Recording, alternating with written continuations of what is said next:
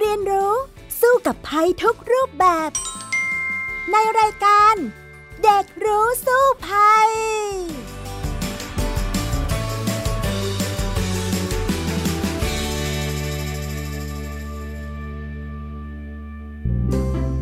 สวัสดีค่ะ คุณผู้ฟังคะต้อนรับสู่รายการเด็กรู้สู้ภัยนะคะ วันนี้พี่ดารินกำเนิดรัฐก็มากับน้องเอริก ชานุวัตรตั้งมนัดวงนั่นเอง สวัสดีค่ะเอริก สวัสดีครับพี่ดาริน สวัสดีครับคุณผู้ฟังทุกท่าน ค่ะสำหรับวันนี้สิ่งที่เราจะมาคุยให้กับคุณผู้ฟังได้ฟังกันนั้นเนี่ยก็เป็นเรื่องที่หลายคนบอกว่าโอ้โห คุยเรื่องนี้อีกแล้วเหรอเพราะว่าเคยคุยกันมาเยอะมาก นั่นก็คือเรื่องของโควิด -19 แต่ตอนนี้มีอัปเดตใช่ไหมคะ เป็นอัปเดตเรื่องอะไรคะน้องเอริกคะอันนี้เป็นอัปเดตเกี่ยวกับเรื่องของโควิด เข้าสู่การเป็นโรคประจำถิ่นครับ อย่างที่เรารู้กันเนี่ยว่าโควิด -19 เป็นโรคที่อยู่กับเรามานานถึง 3 ปีกว่าแล้ว ดังนั้นนะครับก็มีนักวิชาการรวมถึงคุณหมอหลาย ๆ ท่านนะครับ ก็ได้มีความคิดเห็นว่าบางทีโควิด -19 เนี่ยอาจจะเป็นโรคประจำถิ่นไปเลยก็ได้นะครับเอริกจึงสงสัยแล้วก็อยากรู้มาก ๆ เลยล่ะครับพี่ดารินว่าเราควรจะรับมืออย่างไร แล้วก็เราควรรู้อะไรเกี่ยวกับโรคประจำถิ่นบ้างครับพี่ดาริน ค่ะในช่วง 2 ปีกว่าๆที่ผ่านมาเนี่ยเราก็ต้องเรียนรู้ที่จะปรับตัวอยู่กับโควิด -19 นะคะ และปีนี้ก็คือเข้าสู่ปีที่ 3 นั่นเอง ซึ่งก็กำลังจะต้องมีการเปลี่ยนแปลงการนิยามคำว่าโควิด -19 นะ ไปสู่โรคประจำถิ่น ซึ่งทำให้หลาย ๆ อย่างเนี่ยเปลี่ยนไปด้วยในการที่จะรับมือ ฉะนั้นเดี๋ยวเราไปคุยกันต่อเลยในช่วงแรกของรายการกันเลยค่ะ ช่วง รู้สู้ภัย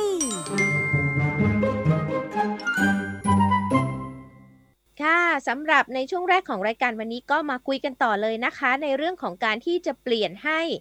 นิยามโควิด -19 นั้นกลายเป็นโรคประจำถิ่น อันดับแรกเลยนะครับ เราควรจะทำความรู้จักกับโรคประจำถิ่นกันก่อนเลยดีกว่า ว่าโรคประจำถิ่นคืออะไรล่ะครับ อ่า อันนี้ก็คงจะต้องอธิบายกันยาวนิดนึงนะคะ เพราะว่าเป็นศัพท์ ทางระบาดวิทยานั่นเองนะคะทางหมอเนี่ยเขาก็จะบอกว่าการระบาดของโรคเนี่ยมี 3 ระดับด้วยกัน ระดับแรกเนี่ยค่ะก็คือการระบาดทั่วโลก หรือภาษาอังกฤษเรียกว่า pandemic นะคะอะถ้าเราเคยเห็นศัพท์คำนี้ pandemic ก็คือการระบาดใหญ่ทั่วโลก มันเป็นการระบาดที่เพิ่มขึ้นมากอย่างรวดเร็ว ทั้งจำนวนแล้วก็ ความกว้างขวางของพื้นที่ทางภูมิศาสตร์ค่ะ อย่างเช่น การระบาดข้ามพรมแดนระบาดไปหลายทวีปข้ามทวีป แล้วก็มีผลกระทบรุนแรงทั้งระบบสาธารณสุขและสังคม นั่นก็คือการที่เราอยู่กับโควิด -19 มา 2 ปีกว่าๆ3 ปีแล้วตอนนี้นะ ก็คือเป็นลักษณะของ pandemic นั่นเองนะคะ ทีนี้อีกอย่างหนึ่งเขาเรียกกันว่า เป็นแบบโรคระบาด อันนี้ลดระดับลงมาหน่อย หรือภาษาอังกฤษเนี่ยเขาเรียกว่า epidemic นะคะ อันนี้เนี่ยก็คือการที่โรคเนี่ยแพร่ไปสู่คนอื่นได้เร็วแล้วก็กว้างขวาง หรือว่าภาวะการเกิดโรคผิดปกติหรือว่ามากกว่าที่เคยเป็นค่ะ อีกอย่างหนึ่งศัพท์ที่เรากำลังได้ยินจากคุณหมอนั่นก็คือ โรคประจำถิ่น หรือภาษาอังกฤษเรียกว่า endemic นะคะ endemic คืออะไร โรคประจำถิ่นคืออะไร คือการที่มีโรคปรากฏหรือระบาดอยู่ในพื้นที่ แต่ว่าในเชิงพื้นที่เนี่ยมันจำกัดตัวลง หรือว่ากระจายเนี่ยเพิ่มขึ้นในจำนวนที่สามารถคาดการณ์ได้ ฉะนั้นเนี่ยมันจะเปลี่ยนไปค่ะจากเดิมที่เราเป็น pandemic คือระบาดใหญ่มากเนาะควบคุมแทบไม่ได้เลย สาธารณสุขเนี่ยเรียกว่าเกือบล่มกันทุกประเทศแบบนี้น่ะเป็นแบบระบาดใหญ่ แต่คราวนี้ลดระดับลงมาแล้วกลายเป็นโรคประจำถิ่นนั่นเองค่ะเอริกคะพอเข้าใจไหมคะ เข้าใจครับพี่ดาริน แล้วอย่างนี้ครับพี่ดารินโควิด -19 ในประเทศไทยเนี่ย เป็นโรคประจำถิ่นหรือยังครับ อะ ถ้าเราอยากรู้ว่าตอนนี้สถานการณ์เนี่ยเป็นโรคประจำถิ่นหรือยังนะคะ เขาจะมีเกณฑ์วัดด้วยค่ะว่า มีเกณฑ์อะไรที่จะรู้ว่าเป็นโรคประจำถิ่นนะคะ นั่นก็คือ ข้อหนึ่งนะคะ สายพันธุ์นั้นต้องคงที่ไม่มีการกลายพันธุ์ที่รุนแรงกว่าเดิม อัตราป่วยคงที่คาดเดาการระบาดได้ค่ะ อย่างเช่น ผู้ติดเชื้อรายใหม่เนี่ยต้องไม่เกิน 10,000 รายต่อวัน อืม ตอนนี้เอริกคิดว่าเราเกินไหมคะ 10,000 ต่อวัน เกินทุกวันเลยครับพี่ดาริน อ่า ฉะนั้นยังเปลี่ยนเป็นโรคประจำถิ่นไม่ได้นะ สถานการณ์ยังไม่น่าไว้วางใจนะคะ ข้อ 2 เนี่ยอัตราป่วยเสียชีวิตไม่เกิน 1 ต่อ 1,000 คนค่ะ ก็หมายความว่าถ้าคนป่วยพัน คน ต้องเสียชีวิตไม่เกิน 1 คน ซึ่งณขณะนี้เนี่ยก็เรียกได้ว่าอาจจะยังมีอัตราการเสียชีวิตน้อย แต่ก็วางใจไม่ได้นะ เพราะว่าณตอนนี้คุณหมอก็บอกว่า เอ๊ยังคงเสียชีวิตมากกว่าที่คาดเอาไว้แต่แรกนะคะ ข้อ3เนี่ยคือจะมีการสร้างเสริมให้คนเนี่ยมีภูมิต้านทานจากวัคซีนได้ โดยกลุ่มเป้าหมายเสี่ยงสูงเนี่ยต้องรับเข็ม 2 ได้ถึง 80%แล้ว อันนี้เนี่ยเขาขายหรือยังคะ เอริก ยังครับพี่ดาริน อ่า ก็ยังบางคนนะ ก็ไม่ยอมฉีดทำยังไงยังไงก็ไม่ยอมฉีด พี่ดารินก็เคยเจอนะคะ เอ่อ คนที่เป็นผู้สูงอายุบางคนเขาก็กลัวจริงๆกับการฉีดวัคซีนเนี่ย พูดยังไงบอกยังไงบังคับก็ไม่ได้ ไม่ยอมไปฉีดสัอย่างอย่างเงี้ยก็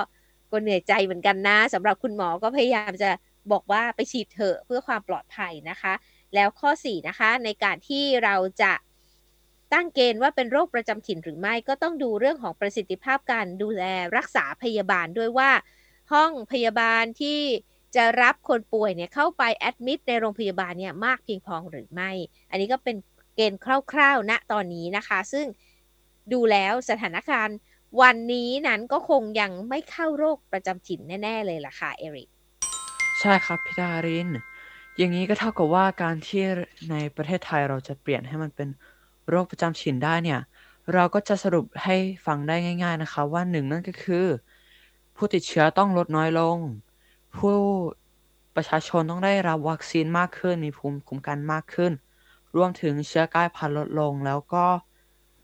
เราสามารถคาดการณ์ไม่ว่าจะเป็นยอดผู้ติดเชื้อหรือว่ายอดผู้เสียชีวิตได้ใช่ไหมครับพี่ดาริน ใช่เลยละค่ะ ก็หมายความว่าความรุนแรงของโรคเนี่ยมันต้องเบาบางลง ไม่ใช่ว่าเป็นปุ๊บแล้วก็ไม่รู้ว่าจะเสียชีวิตหรือไม่แบบนี้แล้วก็อันตรายเขาก็จะยังไม่สามารถปรับให้เป็นโรคประจำถิ่นได้ หมายความว่าถ้าเป็นต้องรักษาได้ หรือสามารถรับวัคซีนไปแล้วก็เลยทำให้โอกาสที่คนจะติดเชื้อเนี่ยลดน้อยลงนะคะเอริกพี่ดารินครับเอริกสงสัยอันนี้มากเหมือนกันนะครับพี่ดาริน ว่าในเมื่อที่ไทยเราเนี่ยยังไม่ได้เป็นโรคประจำถิ่น แล้วที่ต่างประเทศอะครับพี่ดารินเขาได้เริ่มเปลี่ยนกันเป็นโรคประจำถิ่นหรือยังครับ ก็มีบ้างแล้วนะคะ มีบางประเทศเนี่ยเขาก็บอกว่าเราต้องหันมาเปลี่ยนมาตรการจากการที่เราต้องการให้โควิด -19 เป็นศูนย์เนี่ยต้องเปลี่ยนละมาเป็นเราต้องอยู่ร่วมกับโควิด -19 ให้ได้ ลักษณะเหมือนกับว่า เราอยู่ร่วมกับโรคไข้หวัดใหญ่มานานแล้วอะ ก็คือมีบางคนเป็นพี่ดารินก็เคยเป็นหลาย ๆ ครั้ง ถ้าเป็นหนักมากก็เข้าโรงพยาบาล ถ้าไม่หนักมากก็รักษาอยู่บ้าน มันต้องเป็นอารมณ์นี้ ซึ่งหลายประเทศเนี่ยก็เริ่มปรับตัวแล้วค่ะ แม้ว่าบางคนบอกว่าเอ๊ยยังมีผู้ติดเชื้อสูงเนาะอย่างพี่ดารินเห็นตัวอย่างที่เกาหลีใต้อย่างเงี้ย แต่เขาก็บอกว่าเขาจะต้องปรับตัวให้สามารถอยู่กับมันได้ ถึงคนติดเชื้อต่อวันเป็นแสนคนอย่างเงี้ย แต่ว่าถ้าอาการไม่หนักเนี่ยเขาก็โอเค ที่จะให้มันเป็นลักษณะของโรคประจำถิ่นแล้วก็เข้าสู่โหมดปกติในการรักษาพยาบาล ไม่เป็นเหตุการณ์ฉุกเฉินที่จะบังคับคน เช่นบอกว่าห้ามออกจากบ้านหรือว่าปิดเมืองเคอร์ฟิวต่างๆ นานาอย่างเงี้ยจะไม่เกิดขึ้นแล้วค่ะเอริกได้ไปหาข้อมูลมานะคะพี่ดารินว่าที่ต่างประเทศเนี่ย เขาได้เริ่มเปลี่ยนเป็นโรคประจำถิ่นกันบ้างหรือยัง เอริกก็ไปพบนะครับว่ามีประเทศสเปนนะครับ รัฐแคลิฟอร์เนียที่อเมริกา แล้วก็มีประเทศจีน แล้วก็ประเทศอินเดียครับที่เขาได้เริ่มปรับปรุงแล้วก็เปลี่ยนให้โควิด -19 มาเป็นโรคประจำถิ่นเรียบร้อยแล้วละครับ ใช่เลยค่ะ เหล่านี้นะคะก็คืออ ผู้ที่เขาพยายามที่จะปรับแล้วบางประเทศเนี่ยสถานการณ์เนี่ยมันเบาบางลงแล้วอย่างจีนเนี่ยเรียกว่าเขาเนี่ยใช้วิธีการล็อกดาวน์ประเทศมานานมากเลยนะ แล้วก็ทำให้สถานการณ์เนี่ยดียิ่งขึ้นกว่าเดิมอย่างมากนะคะ เห็นได้ค่ะว่าตอนนี้แม้ว่าใครจะเข้าประเทศจีนเนี่ยเข้าได้ก็ต้องฉีดวัคซีนให้ครบนอกจากนั้นเนี่ยเขายังใช้มาตรการการกักตัวที่ยาวนานมากๆเลยนานกว่าประเทศไทยเยอะเลย รู้สึกว่ากว่าที่จะออกไปใช้ชีวิตได้จริง ๆ ในประเทศจีนเวลาที่เข้าไปอยู่ในนั้นแล้วเนี่ย ต้องกักตัวเป็นเดือนเหมือนกันนะ กว่าจะสามารถใช้ชีวิตได้ ฉะนั้นเนี่ยคือเขาก็ต้องการที่จะเซฟจริง ๆ เลยสำหรับการที่จะเข้าประเทศจีนนะคะ แต่ว่าอย่างบ้านเราเนี่ยเนื่องจากว่าเป็นประเทศที่พึ่งพาอุตสาหกรรมการท่องเที่ยวเนี่ยเยอะมากที่ทำให้เม็ดเงินเข้าประเทศ ฉะนั้นเนี่ยเราจะทำแบบจีนที่ว่าโหจะไปกักตัวไว้เป็นเดือนๆ กว่าที่จะเอามาใช้ชีวิตในบ้านเราเนี่ยมันก็คงไม่ได้ ตอนนี้ประเทศเราก็เลยเริ่มผ่อนคลายรับนักท่องเที่ยวเข้ามา แล้วก็ลดเวลาที่กักตัวลงเนาะก็อย่างที่เราบอกว่าเราต้องมีชีวิตรอดน่ะ ต้องอยู่รอดกับมันได้ ถ้าความรุนแรงของเชื้อโรคเนี่ยเบาลงแล้ว เราก็น่าจะรับได้กับการที่จะมีผู้ป่วยมากขึ้นในประเทศไทยตอนนี้ค่ะเอริกครับพี่ดารินแล้วโรคประจำถิ่นเนี่ยครับกับ การระบาดณปัจจุบันเนี่ยครับ เราจะสามารถพบเจอข้อแตกต่าง หรือว่าข้อดีข้อเสียอย่างไรบ้าง ได้มากน้อยเพียงใดครับพี่ดาริน ค่ะ ตอนนี้นะคะก็เรียกได้ว่าเราทราบข่าวกันเนาะว่าการที่จะปรับให้เป็นโรคประจำถิ่นเนี่ยยังไม่ใช่ตอนนี้แน่ ๆ ไม่ใช่เดือนมีนาไม่ใช่เดือนเมษานะคะ แต่ว่าคณะกรรมการโรคติดต่อแห่งชาติเนี่ยเห็นชอบว่าจะปรับโควิด -19 ให้เป็นโรคประจำถิ่นเนี่ยจะเริ่มตั้งแต่ประมาณ วันที่ 1 กรกฎาคมค่ะ ซึ่งถามว่ามันมีความเหมือนหรือความต่างอย่างไรกับไข้หวัดใหญ่ อันอันนี้หลายคนอาจจะสงสัยเนาะมันก็คือเขาบอกว่ามันจะเหมือนเหมือนกับว่าเกิดไข้หวัดใหญ่ขึ้น ซึ่งไม่รุนแรงแพร่เชื้อง่าย แต่ยังต้องยอมรับการกลายพันธุ์ได้ด้วยนะคะ เพราะว่าอย่างสายพันธุ์โอมิครอนเนี่ยเขาก็บอกว่ามันก็ดีนะที่มันติดง่าย ติดง่ายกลายเป็นว่าหลาย ๆ คนเนี่ยก็เกิดภูมิตามธรรมชาติขึ้น เพราะว่าติดง่ายแต่อาการน้อย ก่อนหน้านี้เนี่ยหลาย ๆ ตัวที่เป็นสายพันธุ์ที่อันตรายกว่าเนี่ยคือ ติดยากกว่า แต่เสียชีวิตเยอะอะไรแบบนี้ค่ะ การที่โอมิครอนเข้ามาระบาดในบ้านเราหรือในหลาย ๆ ประเทศ ก็ทำให้เขาเนี่ยมีคนที่เคยรับเชื้อมากขึ้น มีภูมิมากขึ้น รวมกับการที่ฉีดวัคซีนมากขึ้นด้วยเนาะการแพร่เชื้อมันก็แพร่ไปแหละ เพราะว่ามันไม่สามารถที่จะทำให้เจ้าเชื้อโควิด -19 เนี่ยหมดไปร้อยเปอร์เซ็นในโลกนี้ได้ ฉะนั้นก็ต้องปรับตัวอยู่กับมันเหมือนกับไข้หวัดใหญ่ เพราะว่าอย่างไข้หวัดใหญ่เองเนี่ยเขาก็มีการกลายพันธุ์นะคะ ซึ่งการระบาดของโควิด -19 เนี่ยจะเห็นได้ว่าประเทศในเอเชียเนี่ยระบาดหนักอีกครั้งหนึ่ง หลังจากที่เขาระบาดหนักไปแล้วที่โซนยุโรปและอเมริกา อย่างที่เมื่อกี้นี้เอริกบอกว่าที่อเมริกาบางรัฐ หรือว่ายุโรปหลายประเทศเนี่ยเขาบอกว่าเป็นโรคประจำถิ่นไปแล้ว อย่าลืมว่าเขาผ่านมาแล้วนะ จุดที่หนักที่สุดอะค่ะอ่าตอนนี้มันก็เหมือนกับว่ามันก็ต้องเป็นคลื่นใช่ไหมขึ้นไปสู่ยอดเขาแล้วมันก็ลงเขามาแล้วอ่าแล้วก็ยุโรปเนี่ยกำลังเข้าสู่ตีนเขาแล้วบางที่บางแห่ง ฉะนั้นเนี่ยเขาก็เลยเริ่มประกาศให้เป็นโรคประจำถิ่นไป เพราะเหตุผลว่าติดเชื้อไม่รุนแรงเสียชีวิตน้อยลง แต่ประเทศไทยของเราตอนนี้นั้นน่ะยังต้องเข้าสู่ลักษณะของการปรับตัวอยู่ เรายังต้องดูอยู่ว่ายอดพีคที่สุดของผู้ติดเชื้อเนี่ยเท่าไหร่เมื่อไหร่นะคะ ซึ่งตอนนี้ก็มีการคาดการณ์ว่าน่าจะหลังสงกรานนะน่าจะหนักหนักเลย เพราะว่าเรามีการเดินทาง ไปทั่วประเทศไปเยี่ยมญาติกันเยอะ และอย่างที่พี่ดารินกล่าวแล้วก่อนหน้านี้ว่า ผู้ใหญ่บางท่านเนี่ยท่านไม่ยอมจริง ๆสำหรับการฉีดวัคซีน ทีนี้พอลูกหลานกลับมา ไม่รู้ตัวเอง เพราะมันแฝงอยู่ในตัวหรืออาการน้อยอย่างเงี้ยค่ะ เอาไปติดผู้ใหญ่ที่บ้าน มันก็อาจจะทำให้เกิดการระบาดที่เป็นยอดสูงสุดหรือว่ายอดพีคได้ในช่วงหลังสงกรานนี้นะคะเอริกซึ่งยังต้องเฝ้าระวังอยู่ค่ะ ใช่ครับ เรื่องนี้เอริกเจอมากับตัวเลยนะครับพี่ดาริน ว่าบางทีที่ลูกหลานเนี่ยครับออกไปเที่ยวมากับเพื่อนๆ แล้วกลับมาโดยที่ไม่รู้ตัวว่าตัวเองมีเชื้อโควิด ดันมาอยู่อาศัยกับครอบครัวเดียวกับผู้สูงอายุ ซึ่งมันก็เป็นความเสี่ยงมาก ๆเลยล่ะครับพี่ดาริน ซึ่งอันนี้นะครับเอริกก็เจอมากับตัวเลยว่ามีลูกพี่ลูกน้องของเอริกเนี่ยเขามาอยู่ที่บ้านอีกหลังหนึ่งของอากงอาม่านะครับเขาก็ เจอกับอากงอาม่าเอริกก็รู้สึกเป็นห่วงมากเลยครับ แล้วก็รู้สึกว่า อันนี้มันเป็นสิ่งที่อันตรายมากเอริกก็ยังอยากให้ทุกคนนะครับ ต้องระวังตัวเองนะครับ เป็นไปได้นะครับ อย่าออกไปนัดพบปะหรือว่าสังสรรค์ใครเลยก็เราต้องรู้นะคะว่าที่บ้านเราเนี่ยมีใครอยู่บ้าง เราอยู่กับใคร แล้วก็คนไหนมีความเสี่ยงสูงแล้ว เป็นคนในครอบครัวครับ เราก็ไม่อยากให้เขา ต้องเจ็บป่วยเราก็ควรดูแลตัวเอง แล้วก็มีความรับผิดชอบต่อสังคม ถูกไหมครับพี่ดาริน ใช่แล้วล่ะค่ะ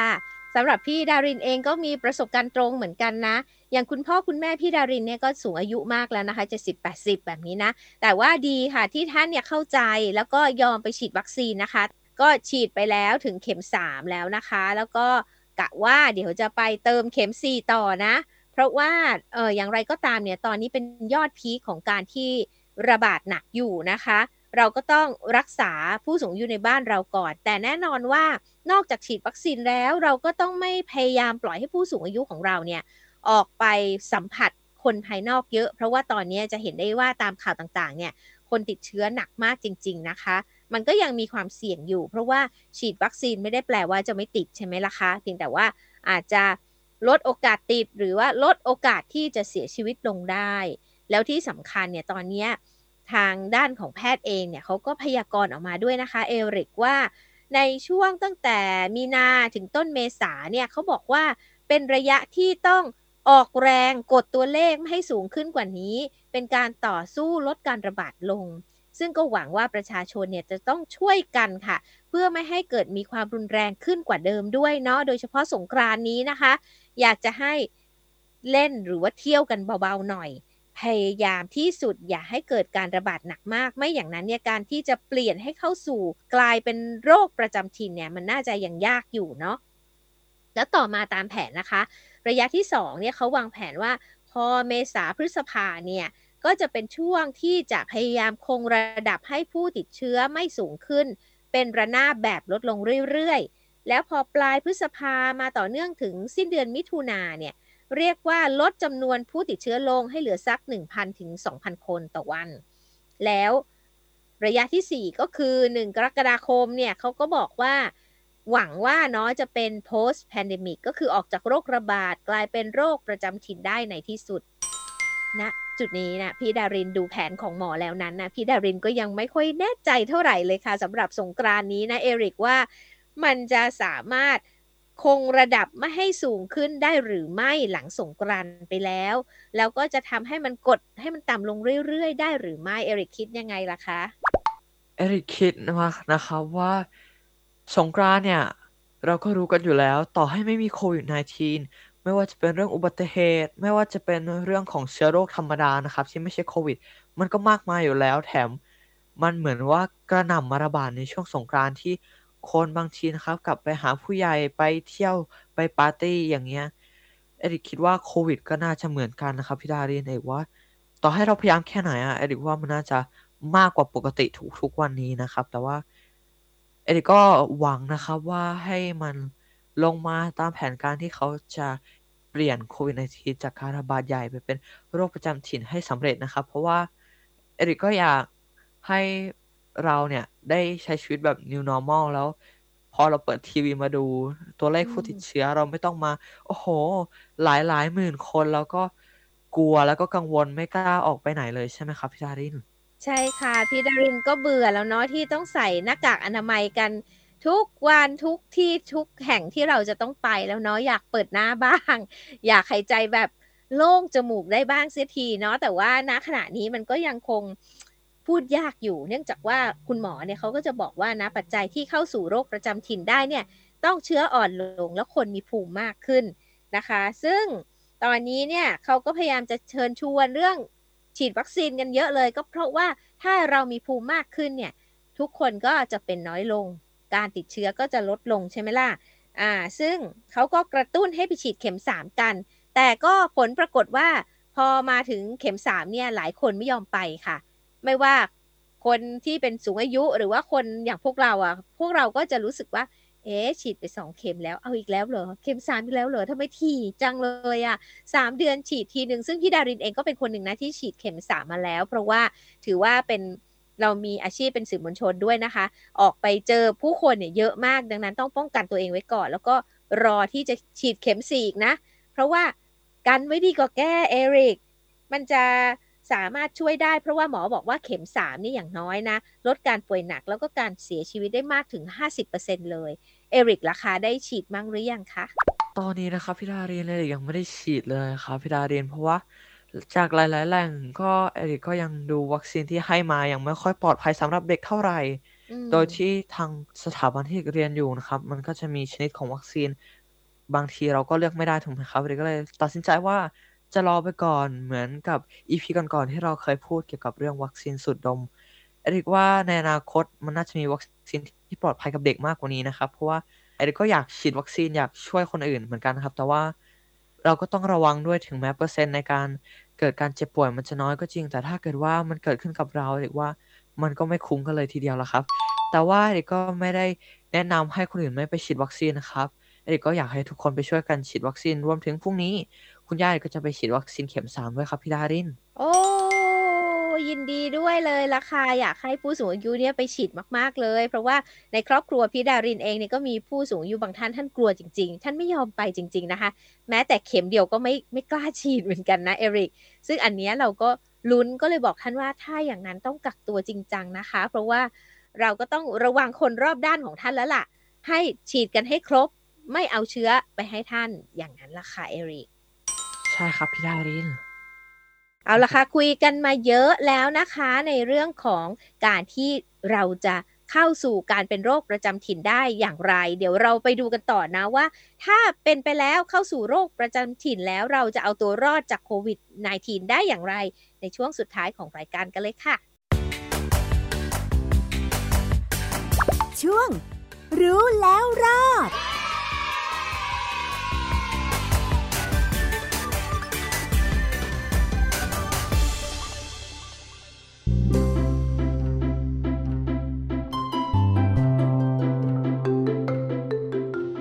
สุดท้ายกันแล้วนะคะ ตอนนี้เนี่ยอย่างที่เราทราบว่าแผนเขาเนี่ยคิดว่าจะปรับให้โควิด -19 เป็นโรคประจำถิ่นสักประมาณเดือนกรกฎาคม ทีนี้เนี่ยเอริกคิดว่าตอนนั้นจะทำตัวยังไงบ้างล่ะคะ โอ้โห เป็นคำถามที่ยากมากเลยครับพี่ดาริน แต่ว่าเอริกคิดว่าเอริกคงจะต้องทำตัวเหมือนเดิม เอริกจะต้องใส่หน้ากากอนามัย ล้างมือบ่อยๆ แล้วก็ฉีดสเปรย์เวลาของมาส่ง เอริกก็ยังคงจะต้องเรียนที่บ้านต่อไป แล้วก็ น่าจะต้องอยู่ที่บ้านต่อไปเรื่อยๆครับพี่ดารินจนกว่าสถานการณ์จะดีขึ้น แต่ถ้าไปถึงตอนนู้นแล้วสถานการณ์เริ่มดีขึ้นบางทีเอกอาจจะมองหา เวลาการที่เราจะไปเที่ยวบ้าง เวลาเราออกไปข้างนอกบ้าง อย่างไปเดินห้างสรรพสินค้าบ้าง เพราะว่าทุกวันนี้เอริกไม่ได้ไปเลยนะครับพี่ดารินมีแต่ว่าสั่งเข้ามาบ้างหรือว่าจะมีตัวแทนครอบครัวออกไปซื้อเข้าบ้านมาบ้างครับพี่ดารินก็กดดันเหมือนกันนะกับการที่เอ๊ะเราเป็นเด็กแล้วก็ยังไม่ได้ฉีดวัคซีนใช่ไหมเราก็ กลัวๆต้องมีตัวแทนไปซื้อของหรือไปนู่นไปนี่แทนเราก็ต้องกักตัวคล้ายๆ กับผู้สูงอายุที่ไม่ได้ไปฉีดวัคซีนเหมือนกันนะคะ ซึ่งหลายคนเนี่ยเขาก็อาจจะกังวลใจเหมือนกันว่าเอ๊ะพอเป็นโรคประจำถิ่นแล้วการรักษาพยาบาลเนี่ยจะเป็นอย่างไรบ้าง พี่ดารินก็เลยอยากจะเล่าให้ฟังหน่อยว่ามันจะเปลี่ยนไปอย่างไรเนาะอ่าก็คือคุณหมอเขาบอกว่าง่าย ๆ เลยให้คิดซะว่า ตอนนั้นเนี่ยถ้าเปลี่ยนเป็นโรคประจำถิ่นแล้วแปลว่าเหมือนเราเป็นไข้หวัดใหญ่ เรามีสิทธิ์อืมรักษาพยาบาลอย่างไรก็ไปใช้สิทธิ์นั้น แต่มันจะไม่ใช่สิทธิ์ฉุกเฉินอย่างเดียวนี้ อย่างเดียวนี้เนี่ยถือว่าเป็นโรคระบาดใหญ่ระดับโลกใช่ไหม ถ้าเราเป็นปุ๊บติดเชื้อปุ๊บเนี่ยเข้าโรงพยาบาลไหนก็ได้ ครอบคลุมได้หมดรัฐรักษาทั้งหมดใช่ไหมคะ แต่ตอนนั้นเนี่ยก็หมายความว่าเราก็ต้อง เช่น สมมุติว่าเราจะใช้สิทธิ์เอของประกันสังคมก็ต้องไปโรงพยาบาลที่เราทำประกันสังคมไว้นะ อะไรแบบนี้ค่ะ อันนี้ก็คือสิ่งที่เปลี่ยนไปข้อหนึ่งข้อ2เนี่ยก็คือว่าการที่เวลาที่เป็นโควิด -19 แล้วในช่วงนั้นเนี่ยก็จะไม่มีการล็อกดาวน์แล้ว ก็ลักษณะเหมือนกับว่าเป็นเป็นฤดูกาลน่ะเหมือนกับตอนที่ไข้หวัดใหญ่ระบาดใช่ไหมก็จะมาเป็นฤดูกาลอย่างเช่นในหน้าฝนกับหน้าหนาวใช่ไหมคะ ระบาด บ่อยๆ โควิด -19 ก็จะประมาณนั้นเหมือนกันเลย ให้นึกซะว่าเหมือนไข้หวัดใหญ่แหละอะเขาระบาดมาเป็นซีซั่นใช่ไหม เราก็อาจจะฉีดวัคซีนป้องกันกันปีละครั้งอะไรแบบนี้นะคะ แล้วอีกอย่างหนึ่งเขาก็บอกว่า ในช่วงเปลี่ยนผ่านนี้ตอนที่จะกลับเข้าสู่ภาวะปกตินั้นเนี่ยหน้ากากอนามัยยังต้องจำเป็นนะสำหรับการที่จะป้องกันตัวเราเองไม่ให้ติดโควิด -19 อย่าลืมว่าไม่ใช่ทุกคนในประเทศนี้จะได้ฉีดวัคซีนหมดแล้วใช่ไหมคะ ยังไม่ได้ 80%เลยนะสำหรับ 2 เข็มเนาะอ่าและที่สำคัญนะคะการฉีดวัคซีนในช่วงที่เป็นโรคประจำถิ่นนั้นเนี่ยจะไม่ใช่ฉีดให้ทุกคนแล้ว เขาจะฉีดให้ฟรีเนี่ยสำหรับคนที่มีความเสี่ยงแล้วล่ะค่ะเอลิกฉะนั้นตอนนี้นะพี่ดารินว่าใครมีโอกาสที่ฉีดได้นะ แล้วก็สามารถฉีดได้ ไปฉีดก่อนนะ อีกหน่อยเนี่ยอาจจะต้องเสียเงินเองแล้วนะสำหรับการฉีดวัคซีนโควิด -19 ถ้าอยากฉีดนะคะ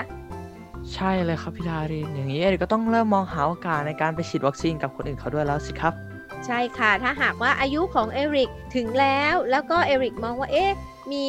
ตัวไหนที่มีข้อมูลดีพอสำหรับเด็กๆ ที่คิดว่าปลอดภัยแล้วก็ฉีดได้ เราก็น่าจะลองหาโอกาสไปฉีดดูนะ เพราะว่าตอนนี้เนี่ยยังมีการเปิด Walk-in แล้วนะคะ ช่วงนี้เยอะมากเลย Walk-in ให้ไปฉีดวัคซีนกันได้ฟรี ต่อไปข้างหน้าเนี่ยหลังจากสักกลางปีนี้เนี่ยต่อไปอาจจะไม่ฟรีแล้วนะ ต่อไปเสียเงินเองนะคะ อันนั้นก็อาจจะยากขึ้นเยอะในการที่จะเข้าถึงวัคซีนอย่างเช่นตอนนี้นะคะ เอาละค่ะ วันนี้หมดเวลาแล้วสำหรับรายการเด็กรู้สู้ภัยนะคะ พี่ดารินและน้องเอริกขอลาไปก่อนนะคะ หวังว่าทุกคนจะปลอดภัยจากโควิด -19 นะคะ สวัสดีค่ะ สวัสดีครับ บ๊ายบาย ติดตามรายการได้ทางเว็บไซต์และแอปพลิเคชันของไทย PBS Podcast Spotify SoundCloud Google Podcast Apple Podcast และ YouTube Channel ของไทย PBS Podcast Thai PBS Podcast We the World We're the Voice